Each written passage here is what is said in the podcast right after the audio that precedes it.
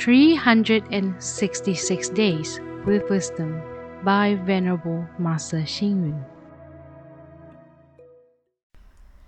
December 1st Refuge in the Buddha lights up your mind and sets up a power plant in you.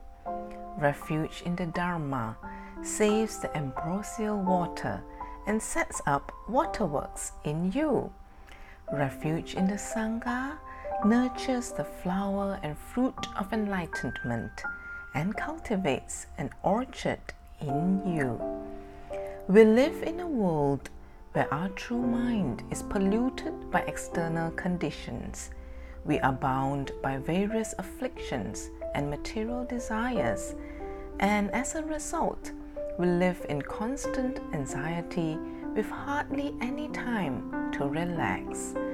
As past Buddhist masters said, do not fear the arising of illusionary mind, but fear realizing it late.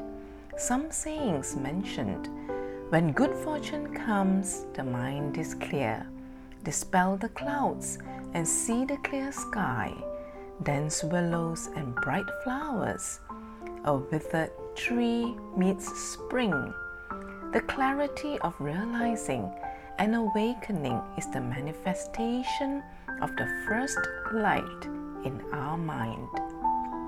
In a huge and surging world, let us light up the first light in our mind to unfold our own disposition and realization, be able to spread the seeds of compassion when angered, to exercise forgiveness when faced with hostility, to cultivate confidence when doubtful, to light up the spark of wisdom when in darkness, to be hopeful when disappointed, and to give joy and comfort to those in sorrow.